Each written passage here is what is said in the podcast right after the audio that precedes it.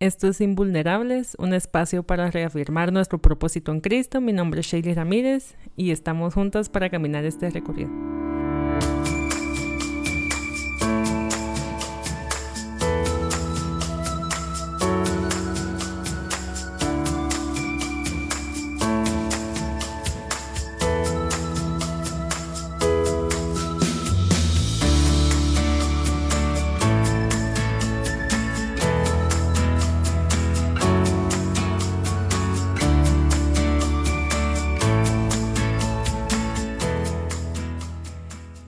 Episodio anterior les conté que este episodio iba a ser muy especial porque no solo iba a estar yo, sino iba a tener a una invitada muy especial y muy amada por mí y sé que por muchos.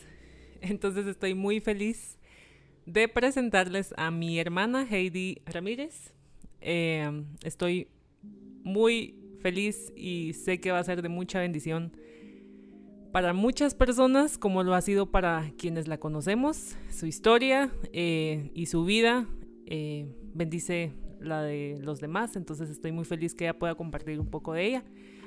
Ella tiene, o yo también tengo, tres sobrinos y em, este año, tal vez muchos lo sepan, eh, perdimos a nuestra, a mi sobrinita, ella perdió a su bebé. Amelia y creo que le voy a dejar el espacio a ella para que se presente y nos cuente su historia. Hola a todos y pues que la paz del Señor esté con cada uno de ustedes. Para mí es un privilegio, algo muy hermoso poder estar aquí después de haber escuchado todos estos episodios y poder tener la oportunidad de hablarles y de contarles algo de lo que pues Hailey ya, ya les adelantó. Es algo muy bonito y pues le agradezco mucho, yo también la quiero y la amo. Y pues les voy a contar algo de, de lo que sucedió con Amelia. Y pues les cuento que yo tengo ya dos bebés antes de ella, Carmi de 10 años y Santiago de 6 años. Y pues con ellos mi embarazo transcurrió normal, sin ningún inconveniente, todo estuvo pues muy bien. El año pasado pues quedé embarazada nuevamente de Amelia. El embarazo estuvo perfecto hasta el último mes, exactamente el mes de mayo, que fue el último ultrasonido que yo me hice para poder ir a la ciudad capital de Guatemala para poder eh, programar la cesárea y pues que ya la teníamos programada para el 1 de junio. Pero em, todo empezó antes de, de todo esto, cuando dos semanas antes de la cesárea, yo empecé a sentirme mal, diferente a, mis otros dos embarazos. Eh, y ahí comenzó eh, Dios a actuar por medio de, varias personas. Y fue pues que yo comencé a, ver qué era lo que tenía, por qué me estaba pasando esto diferente, averigüé. Eh, llegó una comadrona, ella me, me sobó, como decimos aquí en, en Guatemala. Y pues ella me dijo que, que según su experiencia, Amelia, mi nena, no iba a llegar al tiempo pues que ya habíamos eh, tenido programado. Y pues eso fue un 18 de, mayo. Eh, luego el día siguiente mi papá llegó al lugar donde yo vivo y pues con la insistencia de mi mamá, gracias a Dios, eh, me fui con él para, para la capital. Ese 19 de mayo el camino pues es largo para allá, pero eh, gracias a Dios todo transcurrió muy bien. Pero horas después de haber llegado yo comencé con unos dolores diferentes porque nunca había sentido yo dolores ya que los otros embarazos habían sido con cesárea programada. Y eh, mi hermana Seili preocupada por eso y por la experiencia que ella había tenido con mi sobrino eh, me dijo llamale al doctor porque esto no es normal y esto y lo otro y pues comenzamos a ver yo me no tenía ni siquiera la pañalera lista y pues era una sorpresa de que ella me iba a regalar esa pañalera ese mismo día. Eh, sacó del envoltorio la pañalera, mis hermanas me ayudaron a, arreglar todo, mi maleta, la maleta de la, de la, nena, pues mi mamá comenzó a arreglarse, eh, a alistar su maleta, igual porque mi esposo no estaba conmigo todavía, ya que no lo esperábamos, yo llamé al doctor, eh, se adelantó todo. Eh, a última hora también cambiamos de lugar en donde iba a hacer la cesárea y pues se dio todo tan rápido y yo me acuerdo muy bien que esa tarde le, le llamé a mi esposo y le dije, eh, mira, yo creo que se adelantó todo y, y, pues hoy me van a hacer la cesárea y yo pues llorando. Yo creo que eh, las que son madres podemos como presentir de alguna manera que algo no está bien, que algo eh, va a pasar. Y me dice él, pero ¿por qué estás llorando? Me dice, no llores. Y yo le digo, pues no sé, pero, pero, pero no le quise decir que yo sentía que algo iba a pasar. Y pues nos fuimos ese día, eh, ahora como todos lados y hospitales, pues nos hicieron el, hisopado por el COVID, algo que a lo que mi mamá le había estado oyendo desde el, principio de la pandemia. Pero nos lo hicieron, gracias a Dios salió negativo. Entramos directo al quirófano. Yo rompí fuente, algo que tampoco había experimentado en mis dos embarazos anteriores. Eh, me dijo la doctora, que era la hija del doctor, su asistente. Em, me dijo, rompiste fuente, pero no tiene nada de dilatación. Entonces, definitivamente no había otra más que hacer la cesárea. A las 10 de la noche nació Amelia, ese 19 de mayo. Em, yo preocupada porque pues no lloró desde el principio. Luego ya lloró. El, la cesárea fue bastante complicada. Eh, según el doctor, después me dice, mira, si lo hubiéramos em, hecho en el primer sanatorio que teníamos, no sé qué hubiera pasado, porque no teníamos las instalaciones necesarias para algo que no estábamos preparados. Entonces Dios definitivamente mueve todo de alguna manera. Y pues ese día eh, yo vi a la nena y mi mamá eh, valientemente, que fue la que entró conmigo, grabó el, el parto, grabó la cesárea. Y ella preguntó, ¿y qué tiene la nena ahí a, la, a esa chivola, dice ella, que tiene ahí en su ombligo? Y el doctor, pues muy amablemente, le dijo que era algo que posiblemente le obstruía, pero que no se preocupara. Y pues resultó que eso era una enfermedad que yo nunca había escuchado y creo que mi familia tampoco nunca la habíamos escuchado, que se llama gastrosquisis. Esa noche eh, me dijeron, nos tenemos que llevar a la nena de emergencia hay que operarla, hay que ver cómo está por dentro porque eso eh, no es algo bueno. Mi mamá eh, se fue con ellos, se llevó a la, a la bebé, ella la cargó para darle calor, se la llevó en vuelta, a las 12 de la noche exactamente se la llevaron a otro sanatorio donde iba a ser operada. Regresó ella a las 4 de la mañana conmigo, ya se imaginan la preocupación y todo lo que yo pasé sin poder dormir ni nada y pensando y qué tendrá eh, ahora con la tecnología y yo buscando en internet qué es gastrosquisis y cuando pues eh, investigué y encontré no fue nada alentador lo que yo me encontré ahí eh, era algo malo algo no bueno y algo que uno pues nunca se espera estuve ahí al siguiente día mi esposo llegó a la capital con mis otros hijos, eh, llegando pues ocho horas de camino aproximadamente, eh, manejó toda la noche, a las 10 de la mañana le, le, iban a hacer la cirugía, se fue directo para allá con mi papá, quien fue lo, quien lo acompañó, estuvo ahí. Eh, la operación fue más tarde, gracias a Dios la operación salió muy bien, ella es estable, la bebé Amelia, pero yo la pude ver hasta el día siguiente, cuando ya salí del sanatorio, en donde nos esperaban en este eh, sanatorio y nos explicaron los doctores eh, exactamente qué era lo que ella tenía. Y pues ella, todos los diagnósticos de gastrosquisis son diferentes, ninguno es igual al otro, pero en el caso de ella no tenía intestino delgado y su intestino grueso era muy delgado y muy corto. Entonces la cirugía que ellos le hicieron eh, fue muy delicada y simplemente ella nunca iba a poder comer eh, la vida que, que fuera a tener solamente alimentada con una alimentación llamada parenteral. Entonces empezó el, el asunto, ¿verdad? Difícil para nosotros porque nunca nos lo esperábamos. Y, perdón.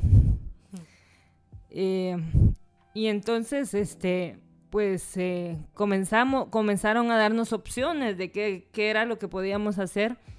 Y pues solo había tres opciones. Una, que ella viviera una vida con alimentándose por este medio. Eh, la segunda era un milagro sobrenatural. Y la tercera, pues la muerte. Y son eh, opciones que cuando uno va a tener un bebé es lo último que se le viene a la mente.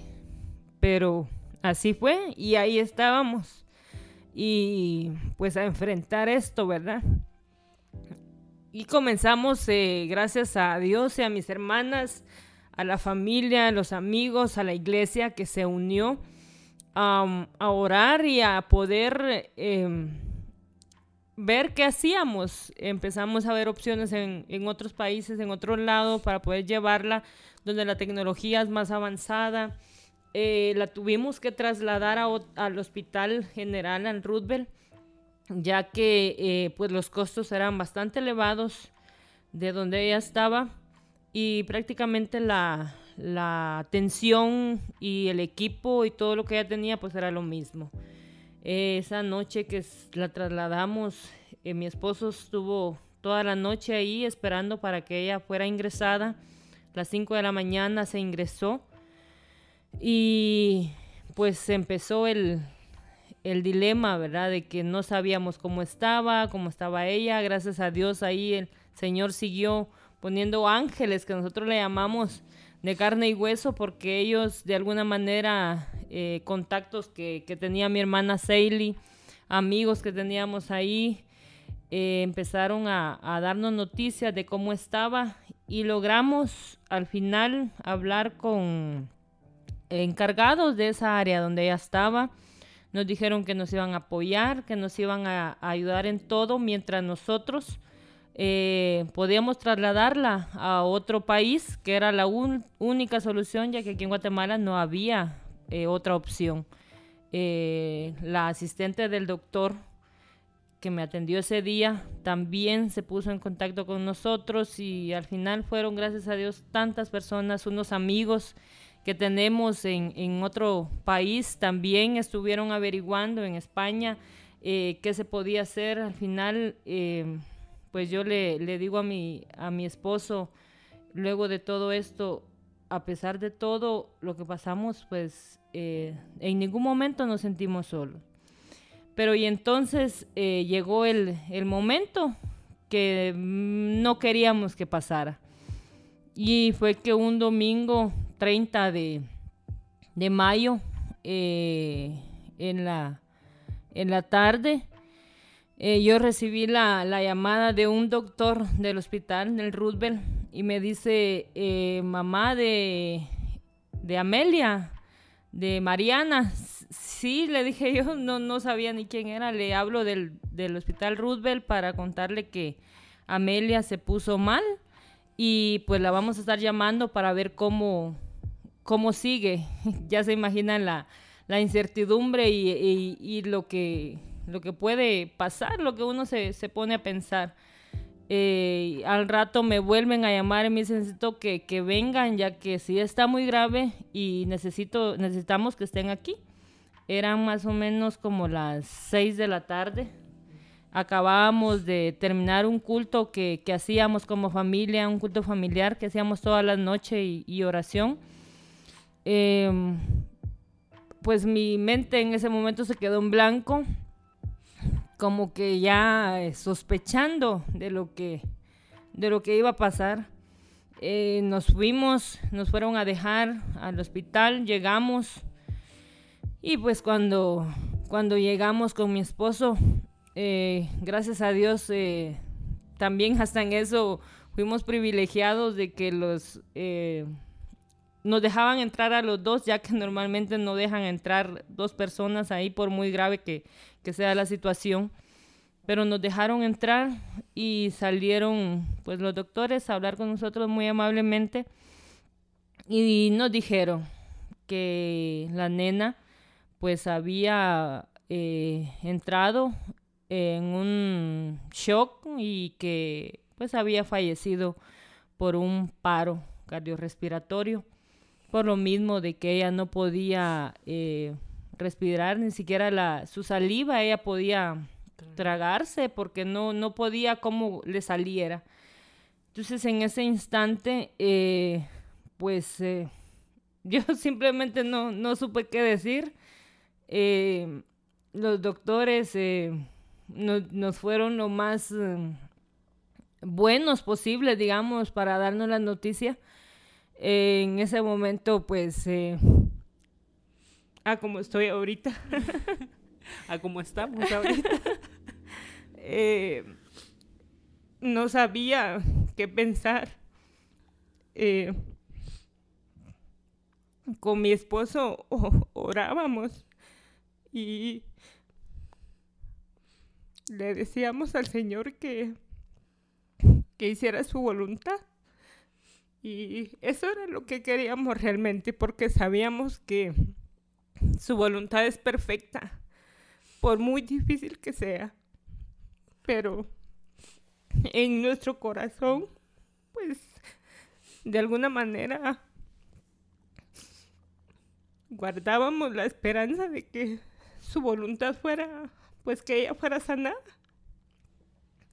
Y en algún momento me acuerdo yo que, le dije a, mis hermanas y me le dije a, Gladys, mi hermana, le digo yo, un hermano nos dijo pongan en oración a la nena. Eh, eh, pídanle a la iglesia que oren por ella, por ustedes, ya que pues tal vez hay algún justo entre tantos que, que se ha escuchado y que, y que por medio de él pues sea sanada. Y mi hermana, eh, cuando me mandaba mensajes y me decía, mira, puse a la nena en oración en tal lugar, en tal grupo, en tal cosa, me dice, ¿por qué? yo espero, me decía ella, de que de lo que dijo el hermano, que en algún lugar eh, hubiera algún justo para poder eh, escuchar la oración. Pero, pues escuchando esa noticia, eh, yo solo pude ver a la nena tres veces en esos 11 días. Nunca le pude dar pecho, ella no podía. Eh, yo fui a donar leche al hospital con, con la excusa de, para poder verla, porque así me dejaban entrar fácilmente y pues sabiendo que, que si mi nena no lo iba a aprovechar, pues alguien más lo iba a hacer. Eh, cuando la iba a ver, me acuerdo que la miraba en su cunita y, y yo le, le hablaba a ella y le decía que la amaba, que el Señor la amaba. Me acuerdo que en, en una ocasión le dije, eh, que el Señor no se había olvidado de ella, que no era de que no la había formado bien, que Dios sabía lo que hacía, aunque nosotros no, y que pues Señor, el Señor estaba con nosotros. Y en ese momento que nos dieron la noticia, em, yo solo fui, eh, nos dieron la oportunidad de poder entrarla a ver, ella estaba solita en una en un salón y pues como la tenían con un respirador todavía su, su abdomen se movía. Eh, pero era de forma artificial, ella ya estaba fría, me, me dieron la opción de poder tocarla, meter por unos agujeros que tiene la incubadora, la toqué, estaba fría. Y pues poder verla así fue muy difícil. Eh, fue un momento nada más que la pudimos ver. Luego pues comenzamos con todas las vueltas que nos correspondían para, para poder eh, llevar a cabo la defunción y todo lo que, que seguía después de eso. Y yo solicité, me acuerdo, el, al señor que, que se hizo cargo de todos los trámites de llevar a la funeraria. Yo le dije que yo quería cambiarla. Yo le dije que, pues, como nunca tuve la oportunidad de hacerlo, pues aunque sea ahí, lo quería hacer. Pero, pues por tema del, del COVID no, no, no se podía. Eh, me dice mi esposo, ¿lo querés hacer? Yo, sí, yo quiero hacerlo. Me dice, yo no soy tan valiente como para poder hacer eso. Pero no se dio la oportunidad. Eh, ese domingo, al otro día, lunes, fuimos a, enterrarla. Eh, y pues llegaron algunos amigos, la familia y hermanos de la iglesia estuvieron con nosotros. Fueron pocos, pero eh, estuvieron ahí. Y luego pues comienza el, la pelea, siento yo, eh, mental que se da en poder aceptar lo que, lo que ocurrió y, de alguna manera poder armar el rompecabezas. Uno quisiera encontrarle solución o, o poder encontrarle un porqué a todo pero hay veces que no, no se puede. Nuestra mente no alcanza a entender tantas cosas que Dios permite que pase. Y nosotros, eh, pues yo pensaba de, algún, de alguna manera si, si Dios, si Jesús hizo ese milagro, tantos cuando, cuando estuvo aquí, también lo pudo haber hecho con ella. Y estoy segura de que lo pudo haber hecho. Pero no fue así su voluntad no era esa. Y pues ha sido difícil este proceso, el poder explicarle a mis hijos que la muerte, cómo, cómo era de que pues no regresaríamos con, con Amelia a casa. Eh, cuando regresáramos, pues que ella no estaba ya con nosotros. Em, ellos pidieron verla, me acuerdo, eh, cuando estábamos eh, en, el lugar donde la enterramos, eh, ellos pidieron poder verla para de alguna manera poder confirmar lo que estaba sucediendo. Y pues hasta, hasta aquí estamos, hasta aquí el Señor nos ha ayudado. Y ahora yo, pues también puedo ver la, muerte desde otro punto de vista. Nunca nos había tocado eh, poder ver la muerte de esta manera. Sí habían fallecido familiares nuestros, eh, pero no había sido así. Y ahora lo vemos de otra manera. Eh, sabemos que la muerte es natural, sabemos que que este cuerpo pues va a regresar al polvo de la tierra. Pero como dice en Génesis 3:19, pues del polvo somos y al polvo volveremos. Pero poder vivirlo, poder experimentarlo y saber aceptarlo es muy difícil. Para unos es más difícil que otros, pero definitivamente sabemos que todos vamos a, morir una vez. Aquí las dos estamos llorando. Em, gracias Heidi, es muy valiente de tu parte hablar de, hablar de esto porque, porque ahorita estás exponiendo literalmente a, muchas personas un dolor. Estás abriendo tu corazón y estás reviviendo muchas eh, cosas y muchos sentimientos que, que duelen Em, solo quiero decir algo respecto a eso y es eh, que el, vivir también esto como, como tía y como hermana fue muy duro y diferente a, lo que habíamos vivido con, Isaac. Eh, todo se dio de una manera súper diferente. Eh, me dolió mucho. O sea, yo cuando recuerdo a Amelia, aún sigo llorando. Eh, es muy doloroso. Yo no, nunca la pude ver, tocar. Pero la recuerdo y, sigo llorando porque... ¿Cómo nos unió esa bebé tan chiquita? Nos unió en oración, en amor, en pasó fronteras. sí. Y, y fue también que aprendí de otra manera el amor de Dios. Eh, y solo esto quería decir respecto a, la muerte de, Amelia. Y quiero, eh, queremos hablarles ahora de, de algo que consideramos nosotros que es importante saber como cristianos y también en qué debemos hacer como cristianos. Saber como cristianos qué es la muerte y actuar como cristianos, como iglesia ante una muerte.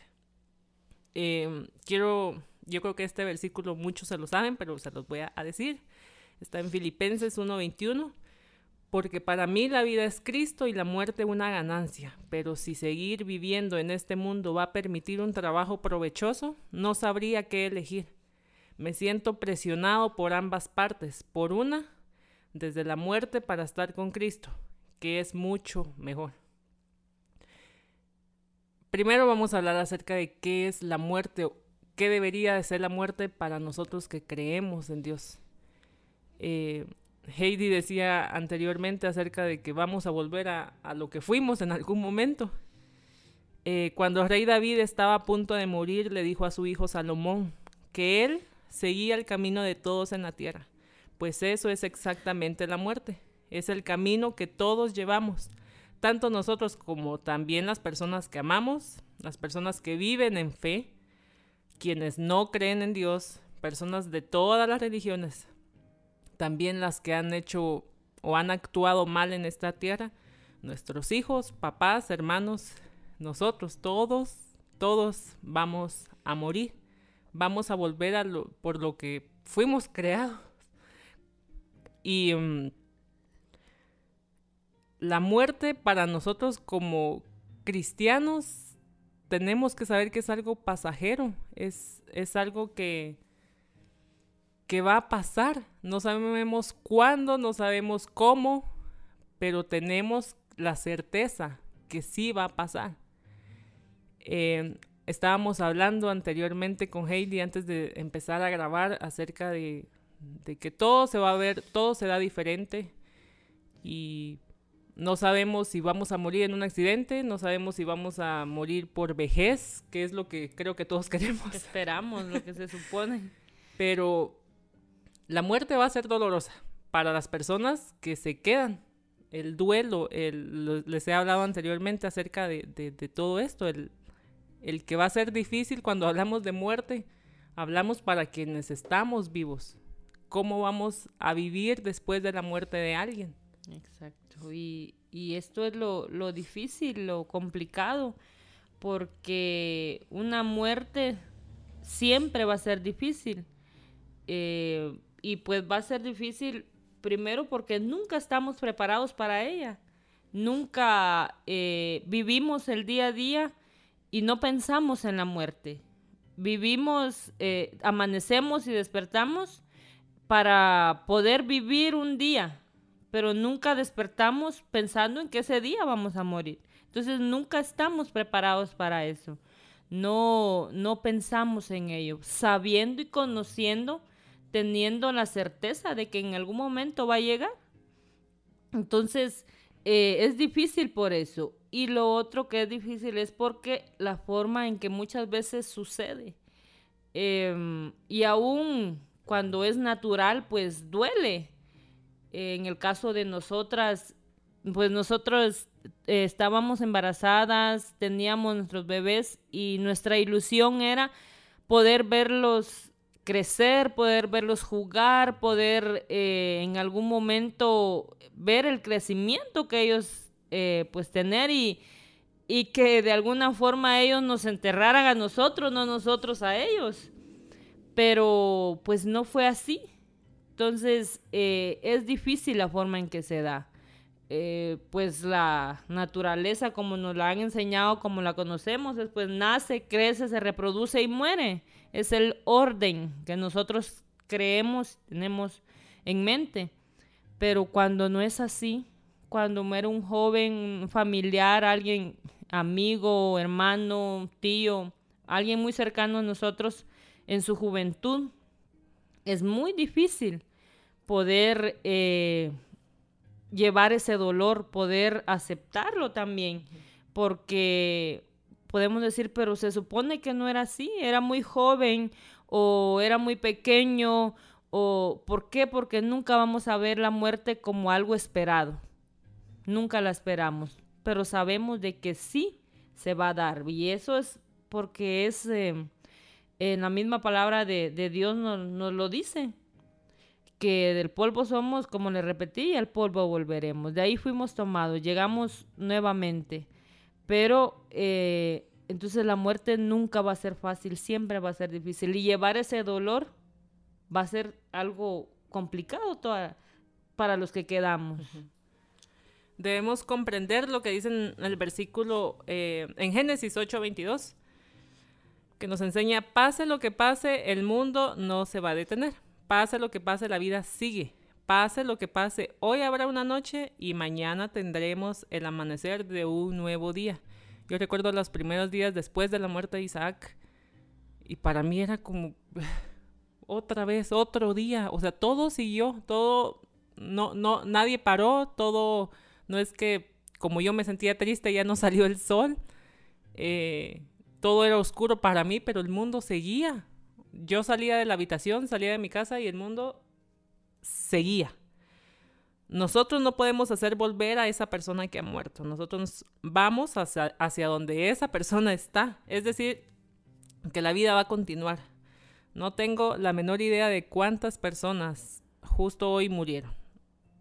Pero nosotras estamos acá, siguiendo, continuando, pero mañana podemos morir, tener un accidente, eh, una enfermedad, eh, y tenemos que estar conscientes qué es la muerte y creo que lo importante de, que ahorita estamos vivos es cómo vamos a estar viviendo. Le decía a mi hermana eh, que nosotras se las podemos, nosotros que estamos vivos, se la podemos poner más fácil a, las a nuestro alrededor cuando nosotros muramos. Porque, por ejemplo, si yo estoy enojada con mi mamá, si yo estoy enojada con mi hermana, si hago cosas que dañan a las personas o deshonran a mi familia o a Dios, qué difícil va a ser para mi mamá que yo muera. ¿Qué culpa va a tener ella de decir, pudimos haber hecho las cosas bien, pudimos habernos pedido perdón? Si yo estoy enojada con mi hermana eh, y muero en un accidente, ¿cómo ella va a transitar su duelo?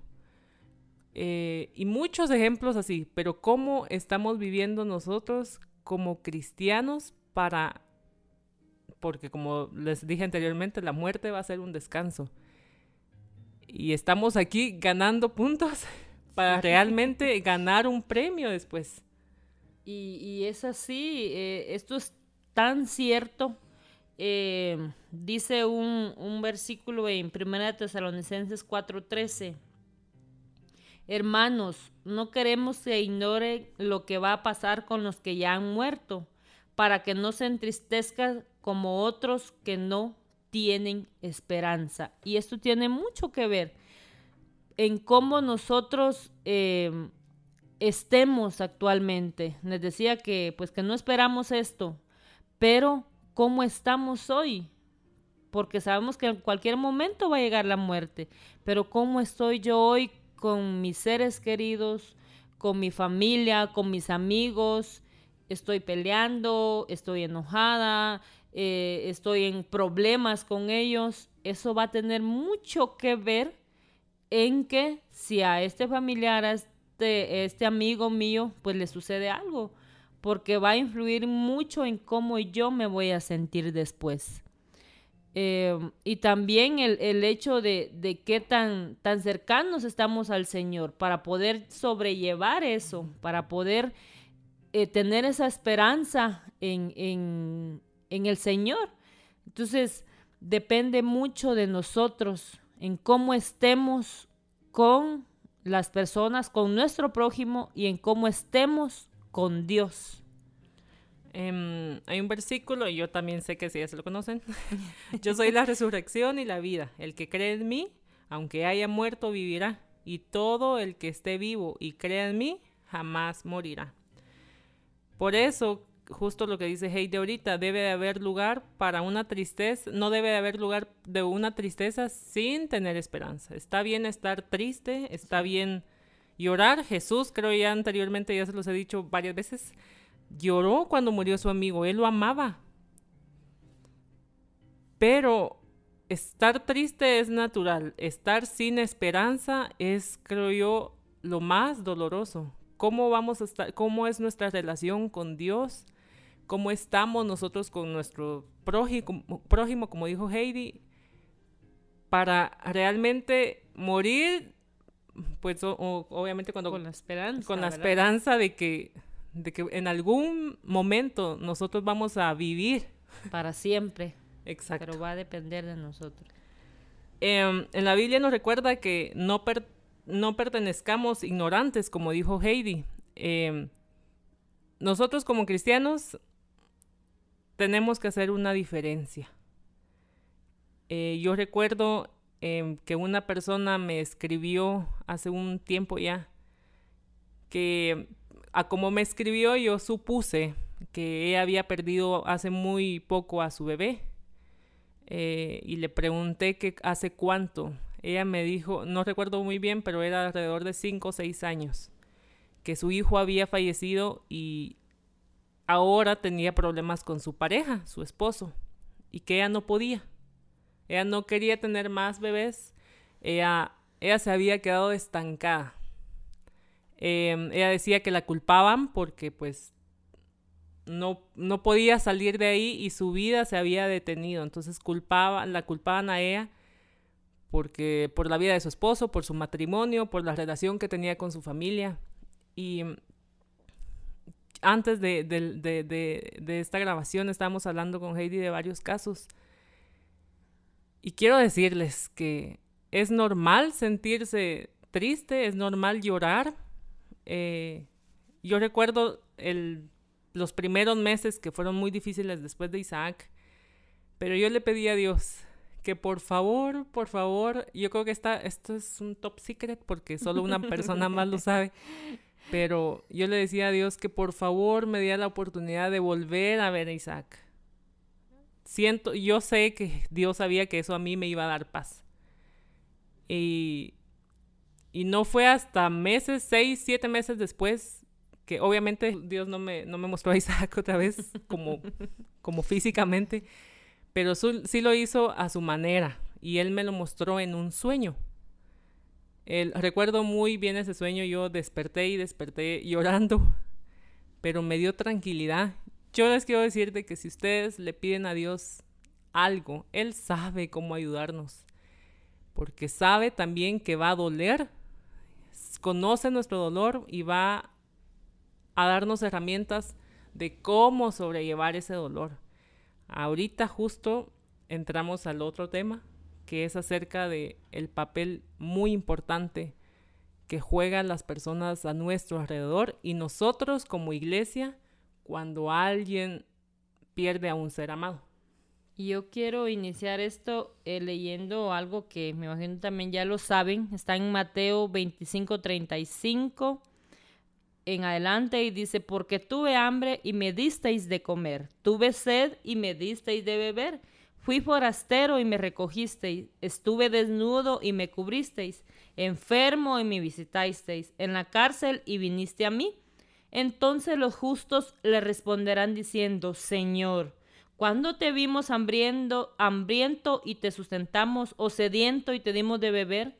¿Y cuando te vimos forastero y te recogimos, o desnudo y te cubrimos? ¿O cuando te vimos enfermo o en la cárcel y vinimos a ti? Y respondiendo el rey les dirá, de cierto os digo que en cuanto lo hicisteis a uno de estos mis hermanos más pequeños, a mí lo hiciste. Y entonces dirá también a los de la izquierda, apartados de mí, malditos al fuego eterno preparado para el diablo y sus ángeles. Entonces, esto es algo tan importante. Yo recuerdo cuando me sucedió a mí eh, con lo de Amelia, eh, como les dije anteriormente, en ningún momento nos sentimos solos.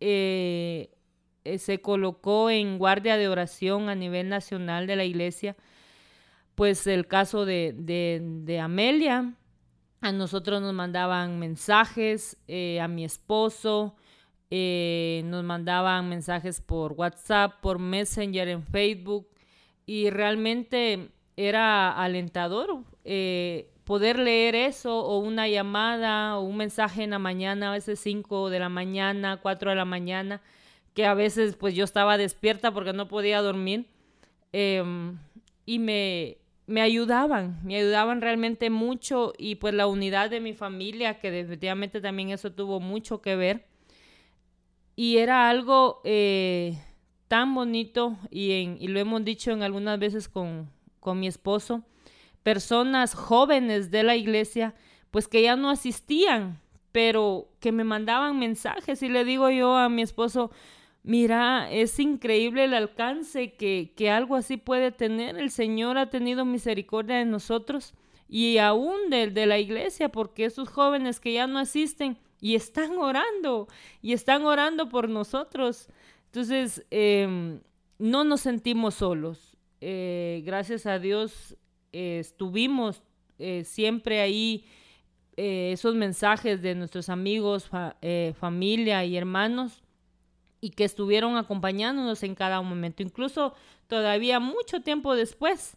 Todavía algunos me escriben y, me preguntan, ¿verdad? cómo hemos estado, cómo, cómo seguimos.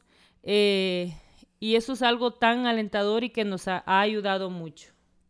Ahorita justo dijiste algo muy importante y es de que aunque pase el tiempo, te siguen escribiendo. Y es que una persona no muere por un momento. No, es que dentro de un mes vaya a, volver. Y, y, por eso es tan importante también el, el no olvidarnos de esas personas, de, las personas que sí están en duelo, porque no sabemos cómo están sobrellevando todo eso. En la iglesia hay muchos, habemos muchos miembros. Todos realizamos eh, distintas funciones. Y aunque todos tenemos distintas habilidades, todos somos parte de uno solo. Em, en mi caso fue muy diferente, pero ahora que yo tal vez ya estoy más metida también en la iglesia, es que también puedo ver eh, y puedo ser parte de algo diferente. Porque como iglesia y como ser humano realmente siempre podemos decir cosas que, que no van a ayudar. Y nosotras queremos decirles que, que con estar ahí, creo yo, creemos que ya ayudamos mucho no, como decía Heidi, no estamos preparados para la muerte. Incluso yo a veces no sé qué decir cuando alguien se me acerca y me dice, mira, falleció eh, mi hijo. y yo digo, es que no es lo mismo. No. Nunca va a ser lo mismo. Y lo importante de no minimizar el dolor de la otra persona. Porque, por ejemplo, eh, yo ahorita tal vez le hubiera podido decir a Heidi como, pero por lo menos tuviste a Amelia. La viste por lo menos la, la cargaste viva o por lo menos pues vivió unos días. o ella me puede decir, por lo menos no lo viste enfermo. Exacto. Y tratamos de, de jugar al, al quién sufre más o quién sufre, o quién sufre menos. Y no tiene que ser así. Eh, nuestro dolor sí puede, eh, o nuestro testimonio, nuestro recorrido sí puede ayudar a las otras personas, pero no tratemos de imponer nuestro dolor cuando la otra persona está sufriendo. Como iglesia podemos acercarnos de mil maneras, pero no podemos, creemos que no es bueno ni es sano nosotros imponer nuestro recorrido o nuestro dolor cuando la otra persona está llorando. Sí. definitivamente. Eh, nunca va a ser lo mismo y, y el, el asunto aquí es en dónde estamos nosotros o qué hacemos cuando vemos que alguien está sufriendo. Cuando nos sucedió con nuestra nena a nosotros, esto, eh, unos amigos que cuando llegamos a donde vivimos, le dice a mi esposo, eh, disculpe Alessandro que, que no le llamé, es que no pude hacerlo, le dijo, no, no pude, no sabía qué decirle, no sabía cómo hablarle. Y, y mi esposa le dice, me regañó porque no le llamé. Y viene el nene, es un hijo de ellos, de la edad de mi hija, y le dice, mami, le dice, papi, no le llamaste, pero estuvimos orando por ellos, ¿te acordás que todas las noches orábamos? Y, y, pues vienen las lágrimas y, y, le dice, sí es cierto, le dice, y le dice a mi esposo, pues con eso, por eso era de que no nos sentíamos solos, por eso, por esas oraciones era de que nosotros sentíamos esa fortaleza. Y igual una, una amiga mía me dice, es que yo no sabía qué escribirle o qué decirle, pero orábamos por ustedes. Y ella, me acuerdo yo que lo único que me escribía era, eh, nos saludamos nosotros en la iglesia como paz me decía, paz Heidi, que, que el Señor la bendiga, la quiero mucho. Eso era lo que me escribía y me dice, que no sabía qué más decirle, pero ahí estaba y ahí estaban ellos ayudando. Entonces ahora, en nuestro caso, nosotros ya pasamos por esto de una forma eh, muy dura, eh, digámoslo de esa manera. Entonces, nosotras nos corresponde poder estar ahí cuando alguien lo necesita. Y aunque no hayamos pasado por esto, también seamos esas personas en donde alguien eh, tiene ah, para hablar, donde un, un, hombre o donde llorar, eh, alguien que pueda escucharlos, porque a veces no hace falta decir nada, simplemente escuchar y, y en donde alguien pueda llorar, porque a veces nos da vergüenza llorar, nos da vergüenza eh, expresar o sacar esos sentimientos. Eh, pero llorar es una de las mejores terapias definitivamente que podemos hacer, el poder expresar y sacar. Yo ahora les conté la historia de, Amelia y pues cuando Sally lo hizo también en su momento, en primer episodio, también las lágrimas, porque ¿cuándo vamos a dejar de llorar cuando contemos esta historia? Pues no lo sabemos, tal vez nunca el sentimiento de cómo lo vayamos recordando, claro que sí ha cambiado. Ha cambiado mucho. Cada vez lo, lo, vamos viendo de una diferente manera. Entonces, eh, primero, a todas aquellas personas, mujeres, hombres que están sufriendo por la pérdida de alguien y podemos decir, ¿y cuándo voy a salir de esto? ¿Cuándo se va a terminar? Eh, definitivamente no podemos cambiar el pasado, pero sí podemos cambiar y pedirle al Señor que nos ayude a cómo poder sobrellevar. Y si se puede levantar, ¿va a ser fácil? No. Para unos va a ser más difícil que para otros por las cosas que ya hablamos. Pero también cuando se trate de ayudar a alguien, hagámoslo, estemos ahí presentes con un mensaje, eh, con una oración, con una llamada, con una, una visita. Eh, con algo podemos ayudar. No podemos hacer eh, oídos sordos ni, ni hacernos los ciegos ante, ante esto, que es algo real, que es algo que está pasando.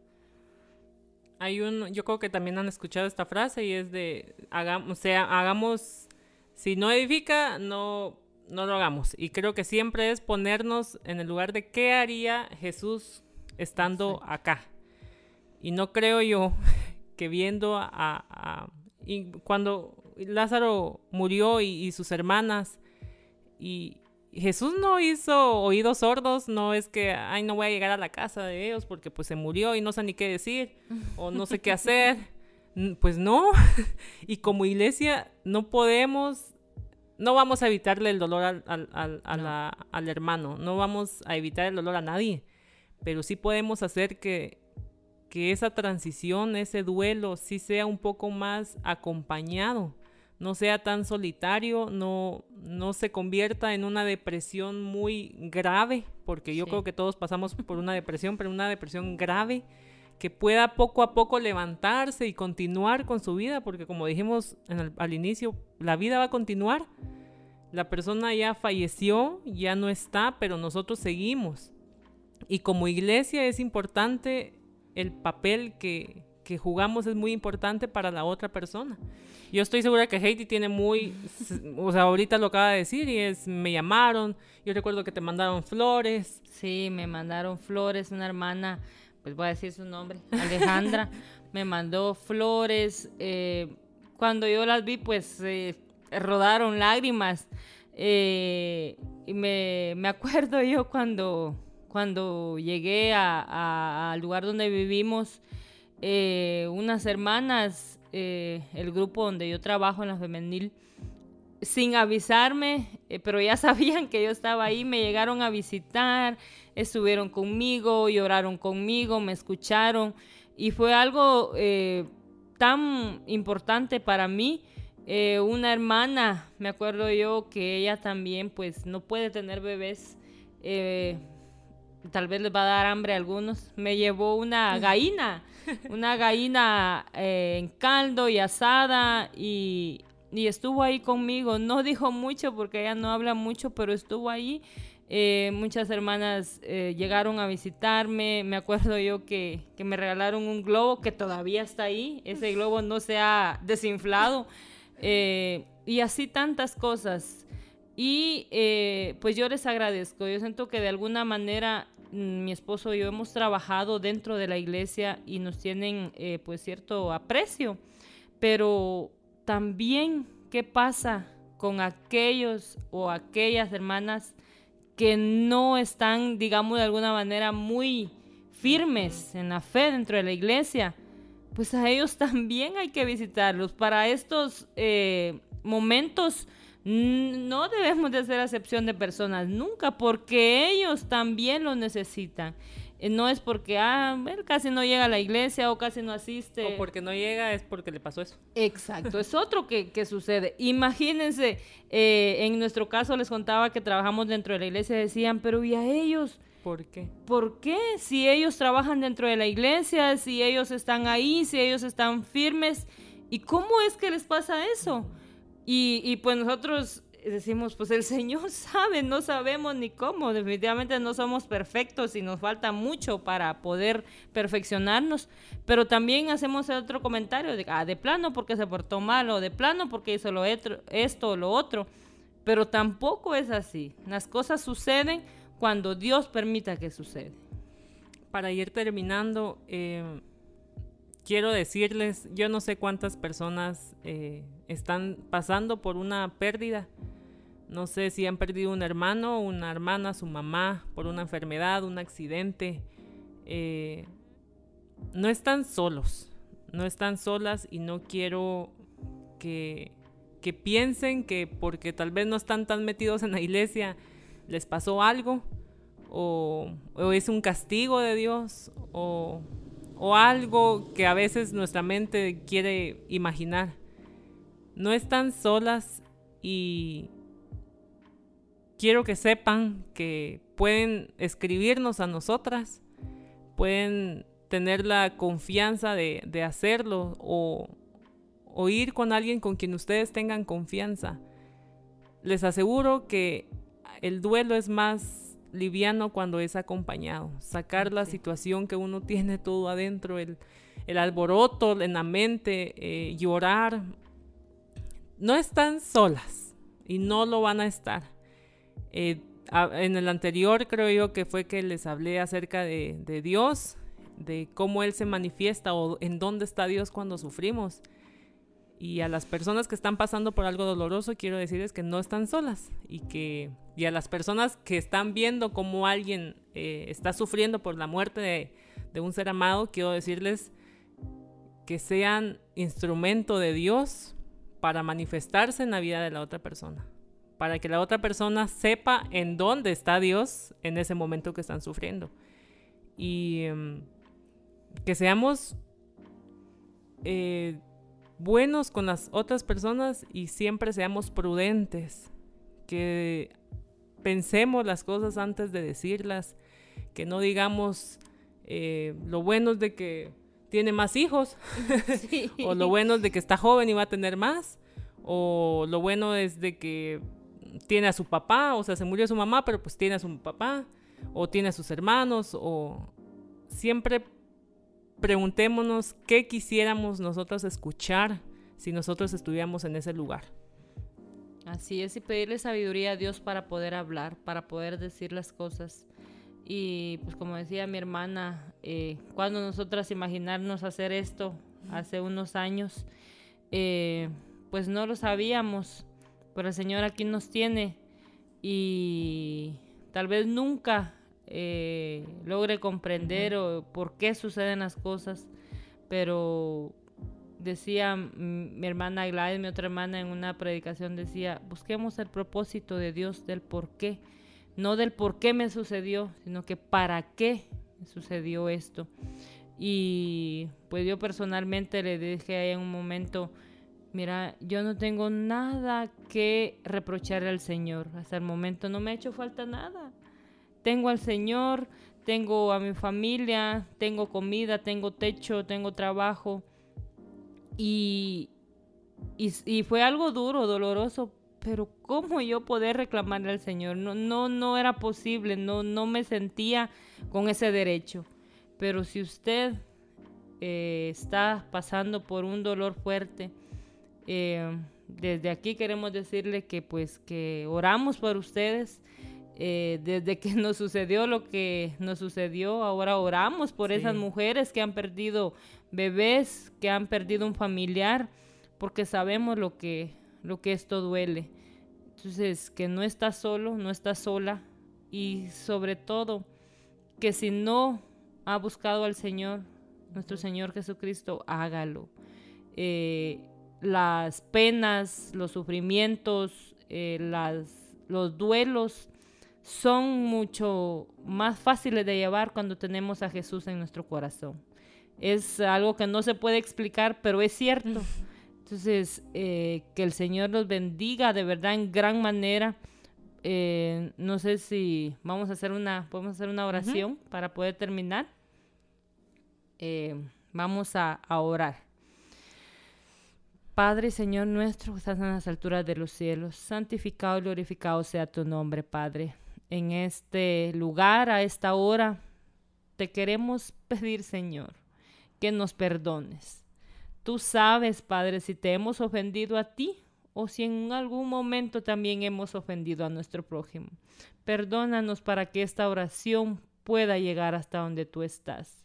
Y en, este, en esta hora queremos pedirte especialmente y específicamente, Señor, por todas aquellas mujeres, por todos aquellos hombres, aquellos jóvenes que no encuentran salida, que no saben qué hacer ante la pérdida de un ser querido, ante la pérdida de un amigo, de un esposo, de una madre, de una hermana, de una hija, que ese dolor, Señor, que, que tú ya conoces, que tú ya sabes, porque tú, Dios, dice a tu Hijo por nosotros, tú no eres ajeno a ese dolor, a ese sufrimiento. Y el mismo Jesucristo, Señor, también padeció eso estando aquí en la tierra. A veces pensamos que nadie comprende el dolor o que sentimos, pero no es así. Tú conoces nuestro dolor y delante de ti estamos expuestos a todo. Te pedimos que nos ayudes, que ayudes a cada uno de los que está escuchando este mensaje para que salga de donde está. Tú sabes hasta qué profundidad llega, hasta dónde está hundido. Pero te pido, Padre, que por medio de ti, por medio de aquellos que estamos alrededor, puedan salir de ahí, Señor, y no ahogarse en eso donde están sufriendo. Ayúdanos a poder ser luz, a poder ser esos ángeles, esos enviados tuyos para poder eh, llevar esa luz resplandeciente, ese amor que necesitan, esa paz que ellos buscan, porque a veces se sienten o nos sentimos culpables por lo que pasó y esa culpa no nos deja salir de ahí. O las demás personas nos culpan y eso es lo que nos mantiene hundidos, Señor. Ayúdanos a poder salir, a poder reconocer y saber de que contigo podemos hacerlo, de que todo lo podemos en ti y que contigo somos más que vencedores. A aceptar, Señor, que la muerte es algo que nos va a llegar en cualquier momento, algo que por el cual, Señor, es algo que, que vamos a llegar ahí. Ayúdanos a verlo de la manera en que tú quieras que lo veamos. Gracias por esta oportunidad y ayúdanos a serte fiel hasta que ese momento llegue para nosotros. Ayúdanos a poder estar bien con todas aquellas personas que nos rodean, para cuando a estas personas les llegue el momento, nosotras también estemos tranquilas. Gracias por todo, Padre. Todo te lo agradecemos y te lo pedimos en el nombre de Jesús. Amén. Amén. Qué bonito fue esto. gracias. Si ya llegaron hasta acá, gracias eh, por escucharnos. Gracias, Heidi, por aceptar la invitación. Gracias por eh, invitarme. Estamos muy felices de haber compartido nuestra historia y, sobre todo de, compartirles cómo Dios ha actuado y se ha manifestado a través de nosotras y con nosotras. Em, gracias, tristemente este sí es el último episodio. Ahora sí. Ahora sí ya. Pero las invito a que sigan em, escuchando los episodios que Invulnerables tiene. Y gracias a Meli otra vez por invitarnos, por porque creo creemos que este es un tema tabú, pero es algo tan natural, entonces gracias y paz a todos. Paz, que el Señor les bendiga.